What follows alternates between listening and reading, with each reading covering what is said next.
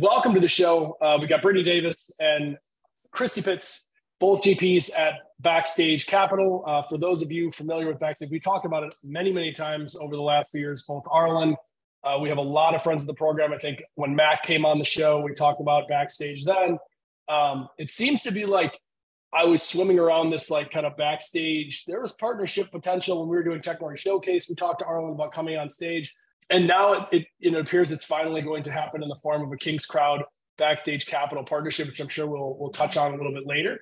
Mm-hmm. Uh, but first, why don't we start off with uh, either one of you give kind of the pitch on what backstage is from someone who's not me describing what it is, um, and then I'd love to learn a little bit quickly about kind of both of you and what you both focus on within backstage, and then we'll let the conversation go where it goes. So backstage capital, so we're a venture fund, and we invest in founders that have been overlooked in the venture capital ecosystem um, and kind of why that makes sense and why is that interesting.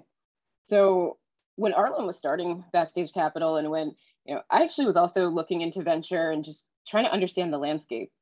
I think she identified that less than 10% of all of venture capital is going to women, people of color, LGBTQ founders, basically anyone that's not a straight white man, uh, you know, getting a tiny, tiny percentage of all VC dollars. Arlan started the fund based on that thesis that we could find and invest in the best founders that were being underinvested in and overlooked and really help them get to the next level um, and build their businesses. And as investors, that's a really smart uh, financial opportunity.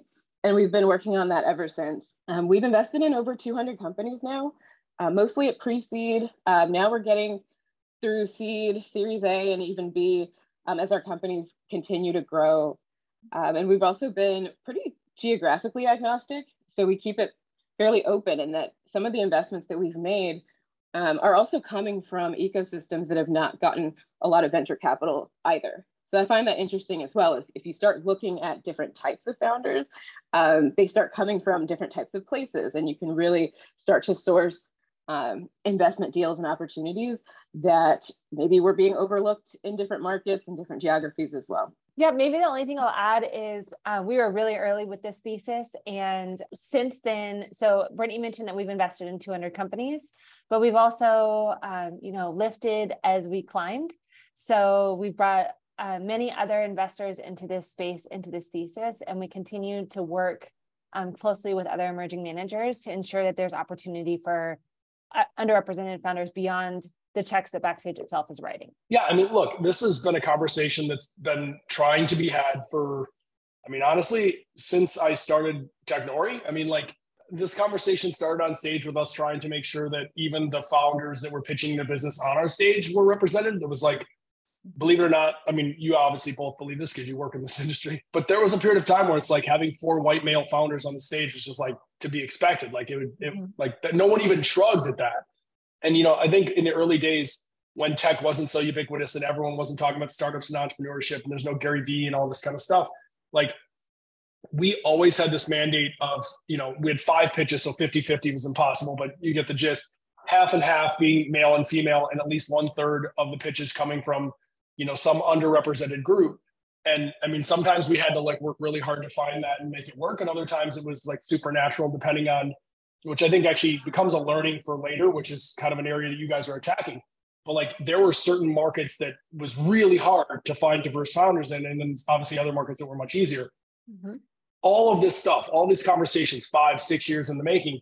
I just saw a tweet from uh, Brandon Books like a week ago. It was like last quarter, 0.12% of all venture money went to black founders, which is insane to me. Like, yeah, what do we have to do to get the attention. And I think, you know, one of these things, and, and, I hope this is part of this conversation, we don't need to try to solve all the world's problems on this, this like couple minute podcast. But like one area I think it's interesting, and I want to dive in a little bit from your perspective. Mm-hmm. And I'm using the number for African American founders, but like truthfully, this this is like all underrepresented. When we get into times of mass opportunity, which I would qualify as like roughly speaking, when Bitcoin hit 60,000 of Bitcoin. Like when we hit like the top, tippy top, and things are starting to grow crazy. And also when we hit like what we did in May and June, when things start to really get tight, investors tend to go to gravitate to what they know. they pile into deals that are all the people that look and sound just like them and they invest in the same shit every single time and then when it comes to to tightening of of the purse strings they go back to double down on those same people and it's only when they're desperate and they're not going to make their funds work or at the tippy tippy top where they start spending into new areas and i'm trying to figure out i'm just throwing this out there but like ruben flores martinez is a friend of mine Cashdrop like he's doing such a great job of drawing attention to the idea not that it's about minority representation, not that it's like you owe us this. It's not that. It's that there's a gigantic market in the in the Latin American market. It's fifth largest economy in the world. Like he's making it present itself in a way where investors are actually stupid to miss it. Mm-hmm. And I'm mm-hmm. trying to figure out like how do we work together with with groups like Backstage to kind of put the two concepts together. One, what is right that there should be opportunity for everyone to to succeed and and that you know I understand it's a money game but there's oppor- there's there is a right thing to do and we should be giving people opportunity on the other hand there's a huge market female led products have been under underinvested in forever and it's half the population like it just blows my mind so that is the the precept for this conversation like I think that backstage is there to sort of start to bridge this gap and I, I see partnerships you guys have with like B of A and others mm-hmm. to like make this more mainstream. So tell me how we start going about this, how Backstage views this. Do you agree? Do you disagree with me? Like try, I'm just trying to figure out the the the ground zero where we can start building. Right now, the situation that we're in is the result of a systemic problem. So um, one firm can't do it alone. Backstage can't do it alone. Technoria at your events can't do it alone by diversifying your pitch competitions. And our collective efforts have impact, but they're not able to shift the underlying root cause of the systemic issues that exist. With that said, the impact that we do have can be huge. One of the areas that's a focus for us at Backstage is a pillar that we call amplification. And what that means is we're telling the stories of the founders that we've invested in so that there's examples of successful tech founders that don't look like the status quo. And I think our founder, Arlan Hamilton, is a really example, great example of that amplify um, ethos that we have, which is that you can't be what you can't see. And so if you're a young Black gay woman and you're looking for examples of yourself in VC, Arlan exists for you. If you're building in South Carolina, we have a portfolio founder who's building in South Carolina. Like we're telling these stories. And as our founders have successes, we amplify that both through our own channels, but then also through relationships that we have with media and others. And so there's really several layers to this. Amplification is one. Another example is who is writing checks and where are those checks going to and how much money do those people manage that are writing the checks? How much capital is in their funds? How much assets under management do they have? And until there are, are much larger firms managed by underrepresented fund managers, we won't see these percentages changing. You know, there might be more Black founders receiving checks today, those checks are still small in comparison to the checks that um, straight white men are getting. And that's why, that's part of the reason why we're seeing these um, terrible news numbers like what came out last week that, that Brandon tweeted about. But at the end of the day, there's progress to be made. And for me, what's a huge motivator is that progress also represents the opportunity to generate wealth. So it's not just a social impact or a social good opportunity, but as we're able to fund these founders, we're able to create returns for our investors. The founders are able to create returns for themselves and their teams. They hire diverse teams. Those teams go on to become angel investors themselves. And we're able to seed a new um, tech ecosystem that's more equitable and regenerative. It's so systemic that I think people don't get how bad the problem is unless you have numbers. At least that's how it was for me when I, so my journey to VC just really quickly. It actually started when I became a founder myself. I started a tech company after a long career in investment banking. I ended up trying to start something of my own and then actually pitching investors. I never saw a woman or person of color on the other side of the table. Right. So I kept running into this, but then I also kept building relationships with other founders that were building products and companies that were really high potential that looked like me but they weren't getting into the the rooms of the people that had money so it, it kept being this disconnect that i also saw as an opportunity but i didn't know how bad the problem was until um, there were statistics out there showing that you know less than what is it, 1% of capital, venture capital goes to Black founders, you know, less than 2% to women founders, et cetera. And those single digit percentages, it flows from the top. Then I started like peeling back, you know, layer after layer. And if you really think about the disconnect, it, it does start um, at the top of the industry. I believe it's like 98% of all of, you know, financial assets under management. So if you think private equity um, of all kinds, venture capital, all kind of those types of assets under management being invested, 98% is run by white men, leaving less than 2%, where any person of color or woman is in that decision um, making seat. So when you have a disparity that big at the top of all financial assets under management, then I started saying, okay, well, how do we how do we shift this when most of the decisions in private capital are being made based on people building relationships and usually those relationships are kind of in your circles and those people in your circles probably look and sound or come from places like you. A lot of it is to christy's point you know really diversifying people who are who are at the table writing checks.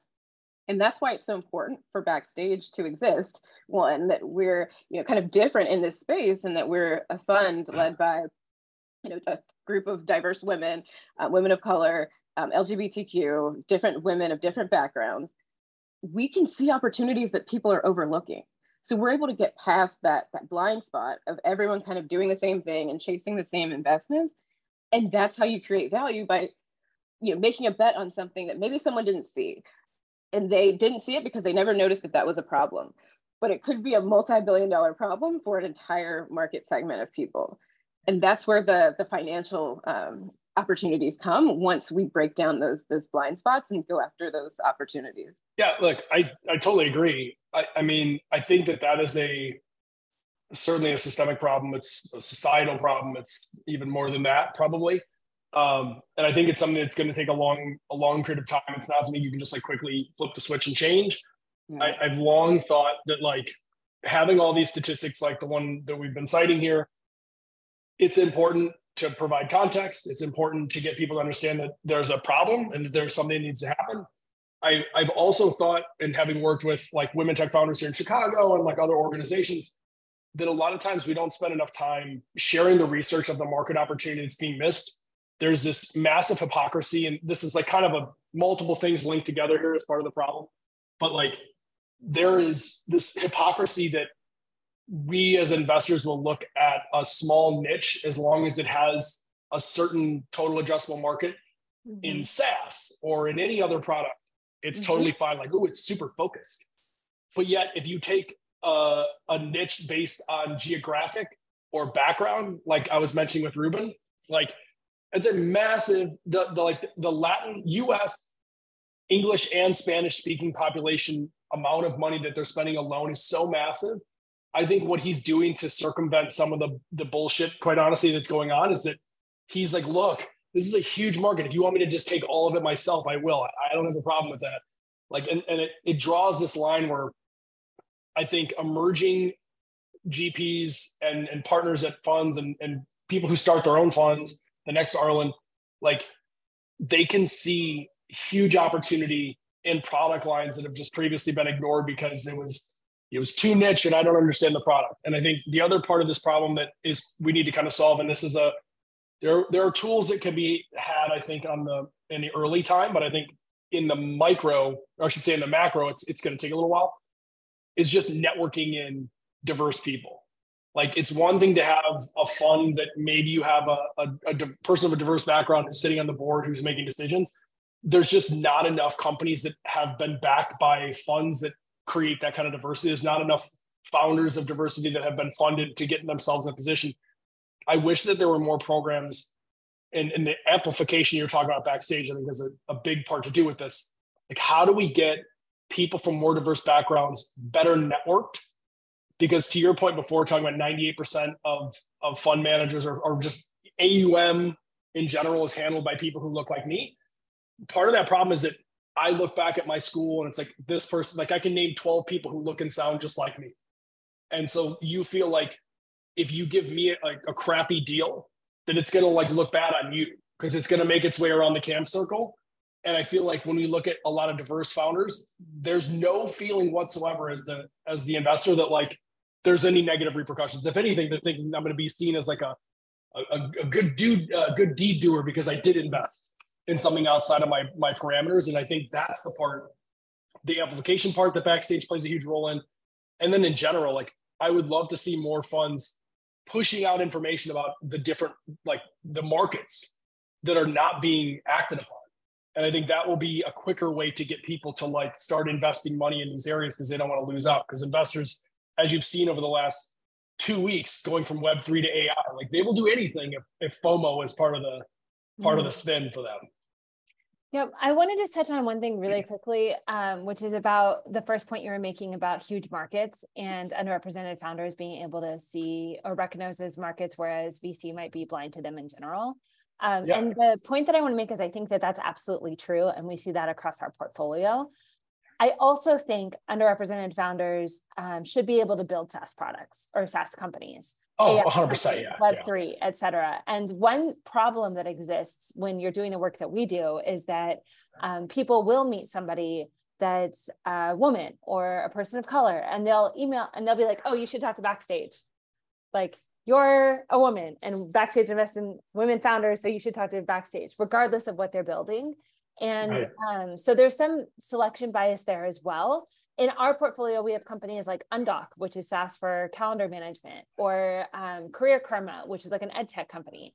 And so it doesn't, there is arbitrage to be had in these overlooked markets, but there's also people that went to schools like MIT, Stanford, Harvard that are building really technical, really advanced products. They also um, deserve funding and they shouldn't be slotted into like only look, being viewed as from a diversity lens. A hundred, yeah. So I didn't mean to imply yeah, that. I'm, not, I'm just uh, saying for in general, yeah, not just you. It's that it's such a great point because I have heard that a million times, and like I actually have female friends who are founders who will email me like asking for in like for introductions to Arlan's group, mm-hmm. and I'm like, yes, certainly, but like also, how about the other 25 funds that I have connections to that you should be talking to? And what you find out afterward, of course, is that they went through that same you know lot, but they got nowhere with it and I, I don't know, I'm not the right person to solve the problem. I'm just looking at it going like, how do we create a better network system where people from all backgrounds have at least somebody who they know who knows them that they can make an introduction to every fund because the idea that we are you know obviously i think it's a way to get things moving quicker but it certainly is not the solution to be focusing on like oh well ruben should handle latam it doesn't just make any sense mm-hmm. like mm-hmm. there there's we i feel like we have so many things going on. And it's like some of the stuff is like crisscrossing and some of the stuff is making sense and some of it's just distraction and noise. And i'm trying to figure out like what from the people who spend all day long working this like what can the rest of us who work in tech whether you're a founder or you're an investor you just work in a tech company you're a developer you're you're in school like how do we start creating a narrative that is more in line with what we want to see? Because right now i feel like that narrative is is, is it's not clear yeah, I think you mentioned solutions on particularly the network piece of it. I actually think some of the success that we've seen, and I think other funds are taking some of that um, type of practice, is that we're actually kind of taking this network piece, this network requirement out of the equation as much by just having more open channels to reach us. Like I think that's been such a barrier to, you know, underrepresented founders trying to get into VC, like get, getting into be able to pitch someone that you might know, you know, you shouldn't be that barrier, really, if you think about it, uh, to get to the VC, right? Like if you had a great product or, or whatever um, company that you're working on, some of the barrier has been network driven, and that's such, I guess, it's been a long term systemic kind of issue that we can address by having at least some channels where we can have open applications and get founder um, pitches to us without having to go through this whole network piece. I think that's just one very easy thing that we saw a lot of VCs do, especially over the last couple of years. I think some of it has actually been COVID driven by being just more open yeah. on social platforms. And I can take a meeting with you over Zoom versus like saying there were investors that would not be would not invest in a company if they had to take a flight to see that company. Like there were a lot of right. these barriers that you can literally just break down through making yourself more available as an investor. So if you're starting, you're an investor and you're starting to see that this is something that you want to get into um, in terms of diversifying the deal flow that you're seeing, part of it is being more open and even saying, hey, founders, um, I invest in these sectors. Feel free to reach out and just have them be able to book some time with you. You'd be surprised who actually starts reaching out. A, a lot of founders that have been overlooked by, you know, venture capitalists are very scrappy and will find a way to get to you. I think a lot of it has just been held up in some of these more traditional ways of investing that aren't serving us as much in the future and even present day as the demographics of founders are also getting more diverse. I think this is something that's happening based on, like, if you just look more broadly at demographics of this country, it's going to continue to get more and more minority majority as that kind of flips over the next 10, 20 years. That also has a big impact on who is creating tech companies. So that's already starting to happen. We see a lot of uh, diverse founders and a lot of the potential is there. It's just that they can't get to the right meetings or the right um, VC. So I, I, put a lot of the onus back on the mm-hmm. investor in that in that case because I think the talent is there. A lot of it's just that you know it's easy to stay in your your closed network, if, but if you're really trying to find um, and uncover something that you feel like you haven't seen before, um, that's a way you can start doing it is, is really just making yourself more more available. One other thing that's that could be really helpful is uh, you mentioned that when you went to school the, you thought you could think of like 12 people with a similar background to you that that like they just come to mind right away right? Yeah. It's like now there's like this kind of um like weight in the network where when you make referrals to each other you have your reputation at stake and so you want to make a good referral so i think um, one thing that we can all do everybody is when we look at like our background, we look when we look at where we went to school, we're not responsible for the other people that were in that room. We showed up in that room, we got into that room through some way, but everybody else that was there was there because they were selected by admission committee or legacy or what have you. But we can be responsible and we should take accountability for our networks today. So, for example, um, something super actionable you could do is look at your LinkedIn connections what percentage of your LinkedIn connections are women? What percentage of your LinkedIn connections are in different industries? By just taking deliberate action to diversify your network, it's amazing the value that you bring back to yourself. And when you go into this work with a with a mindset of being additive to that new community that you build for yourself, it just generates value for everybody that's in it. So if you're on Twitter, look at your tw- at who you're following on Twitter. What are the voices that have the greatest share on your timeline? what do those people look like what do their backgrounds look like if you're on linkedin all of these professional places that that you may be um, generating opportunities for yourself or creating opportunities for others who are those people that you're taking opportunities like who are those people that you're engaging with and if you can examine that and try to rectify some of the disparities that you see you build a more inclusive room about yourself as you build your career going forward and everyone benefits yeah, I, I don't disagree with this. I, I think it, even goes back to sort of two points. Um, one, Brittany brought up actually a second ago, which is just like younger people communicating differently. Um, I'll be honest, we just raised a Series A for for Songfinch, and I cut to the front of the line. Not gonna lie, like on multiple deals, like most of the people I would talk to, I'd say, "Hey, take a volume approach. There's a thousand people you should reach out to, trying to work your way in." I knew who to call at 35 places and got 32 no's, but I got to talk to who I needed to to hear the no and know it was a real no. You know, I, I think there's a lot of work to be done with getting a certain clientele of people re-educated in a way because they're not really open to it.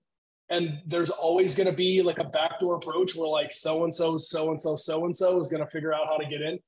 And I think that that's one of those problems that, while I I would like to solve it, I would like to address it. I actually think time addresses it even faster than we can, like to the point that Brittany was making about people operate, you know, we're going to have a, a, minority majority. We're going to have a, we're already seeing it, a huge swath of people starting funds who are way younger. They're way different makeup of the people who previously were like, you know, Goldman to MBA to whatever, name your random PE firm.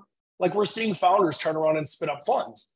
And I think we're going to start to see younger people communicating in a way where like in, you know, maybe excuse me, maybe as soon as five years, if you're a fund and you don't have like a effectively a, a blind discord to like apply and reach out, you're going to be viewed weirdly. Like I actually think that's where we're heading, and like that's a good yeah. thing. But I think that will solve this faster than us trying to figure out how to like change angry old man yelling at machine to like redo how he thinks of business or she mm-hmm. thinks of business. And I think the other part of this is like, man, the FOMO thing. It's just so real. Like, yeah. like yeah. funds cannot stand the idea that you're getting a better, more diverse flow of of of income and returns because you're like they all copy each other. Like at some point, you'll have like the seven seven sixes of the world leading by example right now, but like soon enough, there will be other funds that are sitting there staring at them, going like, "Why did they beat us to the punch again and again and again?" And I think that's mm-hmm. a big mm-hmm. part of it. Mm-hmm. Agreed. Yeah, and to that point, like I think um, you know most of the the returns in the market are actually being created by emerging funds, just oh for sure fund by fund. Yeah. So if you look at the whole span of funds, um, this new class of funds that are coming out, uh, Fund One, Fund Two, are able to deliver higher multiples on their fund than maybe just like if you look at just all established funds.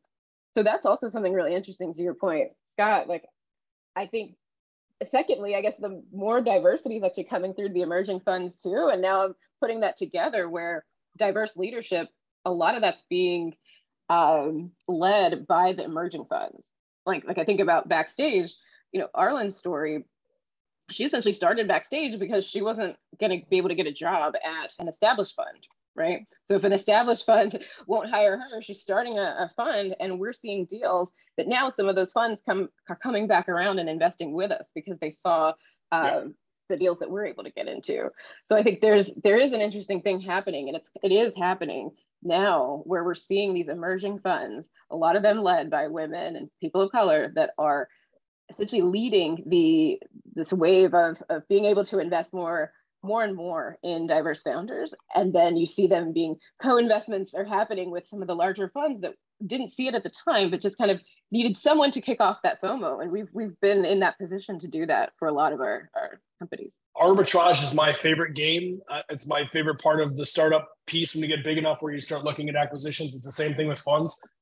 I, I think there's a really great opportunity with the, the just the system right now. The the I, don't, I hate to say this, but like because it's broken, it can be uh, it can be played a little bit. And I, I look at the system and I think there's no reason that emerging funds, particularly those of, of diverse backgrounds, but it's also in my mind diverse background, and this should also be young. Like this is we, we like don't really talk about this because there's more important you know classifications and things that need need addressing but the truth of the matter is forever if you were like 22 other than the founder you're not getting into venture you're not 25 and you're able to like actually be out there you may have the best network in the world and smart as can be but you're just not out you're not in here because you're too young or whatever like that's another part of this we're starting to see younger people more diverse people people who are communicating in a different way in a more transparent way um, they're motivated differently. It's not just about the bucks. It's not about paper markups and things like that. There's like a real piece. I can envision in a, in a not too distant future if emerging funds continue on the track they are, where they more or less own the pre seed and seed stage and have the ability to have an incredibly diverse board before you even get to the quote unquote like real institutional. And at that point, it almost flips on its head. It goes from like five years ago, if I started my company, you'd have five white guys and make way for one more white guy every round. And now we're getting to a point where like the companies themselves are more diverse. Like our leadership team at Songfinch alone is half male, half female, a quarter minority, a quarter LGBTQ, and we didn't do anything about that on purpose. That's just what happened. Like that's that's the type of people that work in our business. And I just think that you're going to start to see if this is done right, where like the board at Origin is already more diverse than it was yesterday. Then you're going to add the backstage capitals of the world who are going to have a seat at the table. And the next round will be somebody else from diverse. And then it'll be, you know, the larger, more established funds that are investing in the later A, B, and C round. And probably if there's any success, they will probably be uh, an LP in backstage to begin with, because that's the fastest way for them to get exposure. So, like, I kind of feel like while there's still a lot of noise that we need to make and, and draw attention to a lot of these things. I also think like the groundwork is being laid right in front of us. And there's kind of an element of just like time and opportunity for this to kind of turn full circle. Mm-hmm. I think a lot of what you shared is spot on. Like you've identified really key trends that are happening in venture capital. for what I've seen, what breaks down is you might have a founder who is very intentional. So, like, so let's say you have a founder who is a white guy and he's very intentional about having a diverse cap table because he wants to ensure that as his company succeeds, he's generating wealth for people. So, this person is like very consciously motivated and is raises a pre-seed round and raises a seed round successfully from diverse VCs. That step change going from your seed to your series A is a big deal.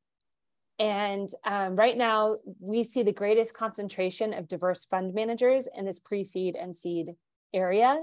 And it drops off considerably as you go Series A, Series B, and then beyond, right?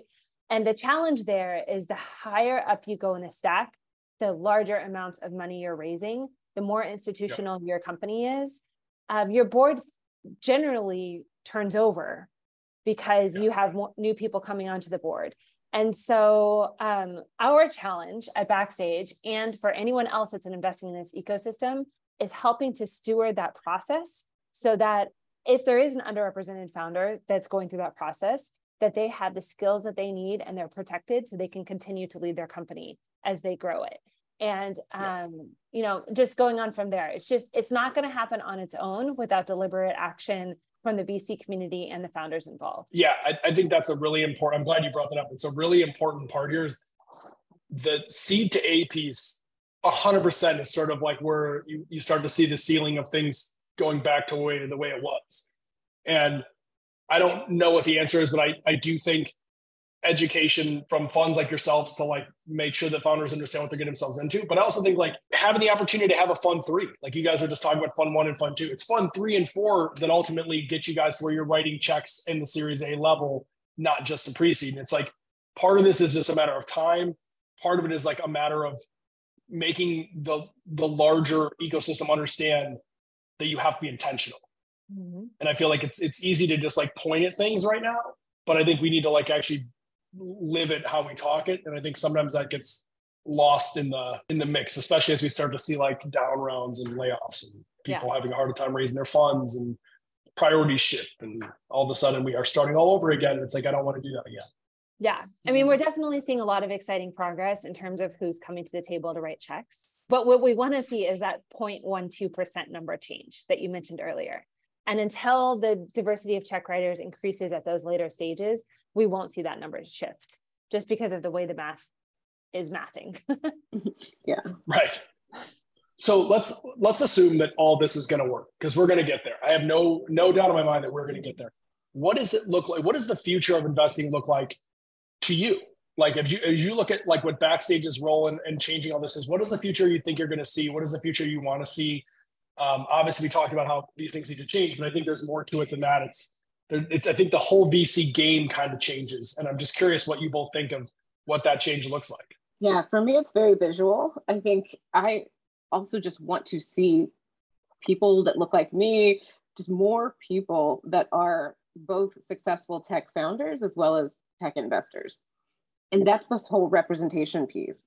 Um, the reason we focus, at least me, even me personally, focusing on underrepresented founders is because the underrepresentation, it's visual. Like you walk into a room and you don't see people um, of different backgrounds, of different um, demographics. And like, I just know that we're missing out because of it, regardless of who you are. You could be the, the straight white man, but because we're only seeing kind of ideas and um, you know people benefiting from those ideas that are all, all kind of in the same circle of demographics we're all missing out. So i think just broadly i just really picture like looking at any tech publication or any vc publication midas list everyone i just want to look at it and see a variety of people and it not be just the same kind of faces that i'm seeing right now. And i think it will benefit everyone if we're able to see just yeah just more. I think yeah for me it's very like I have an actual picture where it goes back to the the Arlan can't be it if you can't see it. Yeah.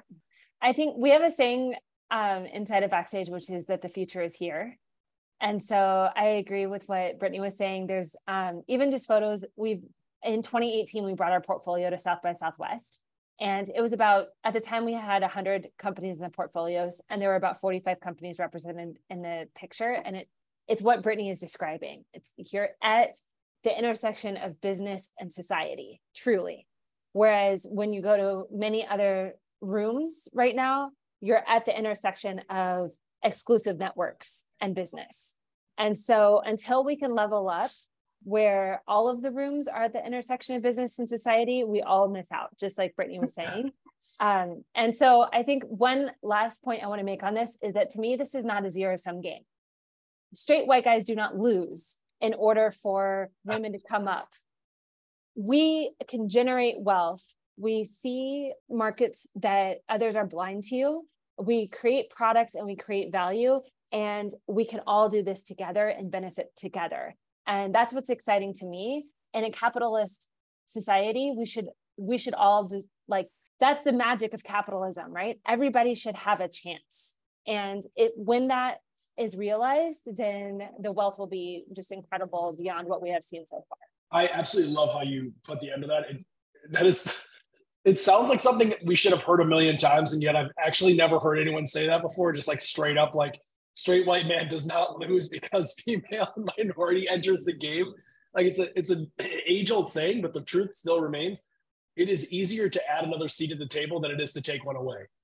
And I've never been in a situation in my entire life where adding new product, adding new idea, adding new money takes away opportunity and money. That's just like not how capitalism, as you said, works. It's not how the world works. Yeah, we're and trying so to make not everybody sure we're hiding from. yeah. right. like, I, like I, let me help you help me. exactly. Yeah. Yeah. Absolutely. This is super fantastic to to like hear from you both, like in the perspective of it. Obviously, I try to uh, obviously have a diverse show and topics and like we want to we want to do the right things but also it's like it's not easy. Like it's not easy to to go on a, a show and talk about i think complicated difficult problems and there's people who are listening who quite frankly aren't listening. And i'm hopeful that this maybe helps them listen and open their ears maybe a little bit more. Um, before we uh, end the show here real quick I, I do want to talk a little bit about you know there's a partnership that's budding. I know that uh, there'll be a pod coming out soon here with chris Lustrino, the ceo KingsCrowd and Arlan, who you've talked about already as the, the founder of Backstage. We're going to have a partnership. Is there anything you guys individually are excited about or, or want to share a little bit about from your side of, of what the opportunity looks like? Yeah, so I'll just share from my perspective. Um, one thing that's very important to us at Backstage is creating access. So, in all of the work that we've done to create access for founders, we've also um, done some really groundbreaking things to create access for investors. And that thesis is underlying this new partnership that we have with KingsCrowd. We want to bring more investors into the opportunity to invest in some of the very best founders that are out there that have gone through our selection process. We really believe in what the KingsCrowd team is building and think that this is a next step partnership for us. Um, and just to hit on it really quickly, in case anybody is not familiar, what we've done before is we in 2021 we raised $5 million from 7000 about retail investors um, 70% of which invested $200 or less into Backstage. And those folks now have opportunity to benefit from the upside of Backstage's entire portfolio, all the investments we've made in the past and what we're going to make into the future. Prior to when we did that raise, if you wanted to have that kind of, of exposure, you had to be an institutional LP. So the, the doors were closed to you. Um, we also have had Backstage Crowd where people can come and invest alongside us into startups, either through platforms like Republic and Wefunder or through private deals for accredited investors. And so this upcoming partnership for King with KingsCrowd is the next step in that. And so um, it just it rings true to what we have always done and will continue to do, which is to create access for others that have been excluded previously.